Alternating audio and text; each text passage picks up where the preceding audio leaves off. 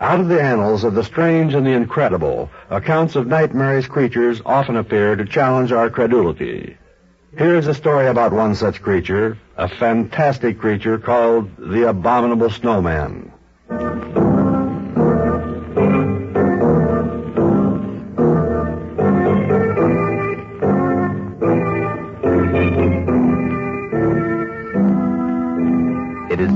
That no European can say that he has actually seen the abominable snowman, and no American either. But if you should ask some wise and scholarly old monk, he would tell you. The abominable snowman? Why, yes, of course I have seen him. And so have several of my brothers here. He dwells in the Himalayas, and sometimes at night you can hear his great roar and his footsteps echoing down the valley. Come, I will show you a picture of him. Then the monk would lead you to a lurid painting hanging on the wall. And you would see a monstrous creature of gigantic height and breadth. He stands on two feet like a man, and his skin is white. But he is covered with black hair, and his face is the face of a beast. And if you should travel into the neighboring countries of Nepal or Bhutan, and if you should speak of the matter to one of the Sherpas or other native groups that inhabit Central Asia, the thing that would startle you would be the close resemblance between the picture he paints in words and the picture that hangs on the monastery wall. For they have seen him with their own eyes, and they have heard his roar.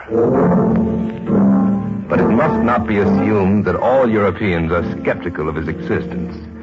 There is, for example, Mr. H.W. Tilman, who led the expedition of 1938 to the peak of Mount Everest. In reporting on his adventures, Mr. Tilman referred to one rather mysterious and perplexing sight that he and his party stumbled on. There were footprints, tracked of some sort.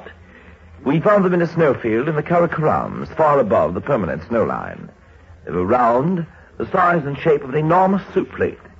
They ran in a double line for a considerable distance. All I can suggest is that they might have been made by this creature whom the Asiatics call the abominable snowman.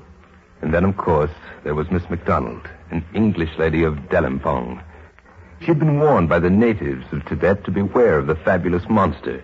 But, like others before her, she had smiled tolerantly and continued on her way.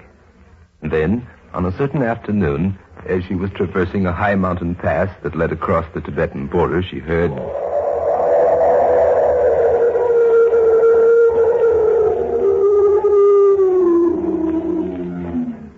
Was not the roar of an avalanche. Miss MacDonald made that quite clear in her comments on it. Oh, heavens. It was an animal, unquestionably. Why, it was so loud, so, so violent, that it actually shook the ground under my feet. Yes, it is quite probable that this fantastic creature does live and breathe and roam the snow-capped peaks of the Himalayas. For otherwise, how can we explain the Asiatics' unquestioning faith in him and their unanimous agreement on his appearance? And how can we explain the tracks in the snow and the great roar that shook the earth? It seems, on the basis of the evidence available, quite likely that someday science will recognize the abominable snowman not as a myth or a legend, but as a fact. Incredible but true.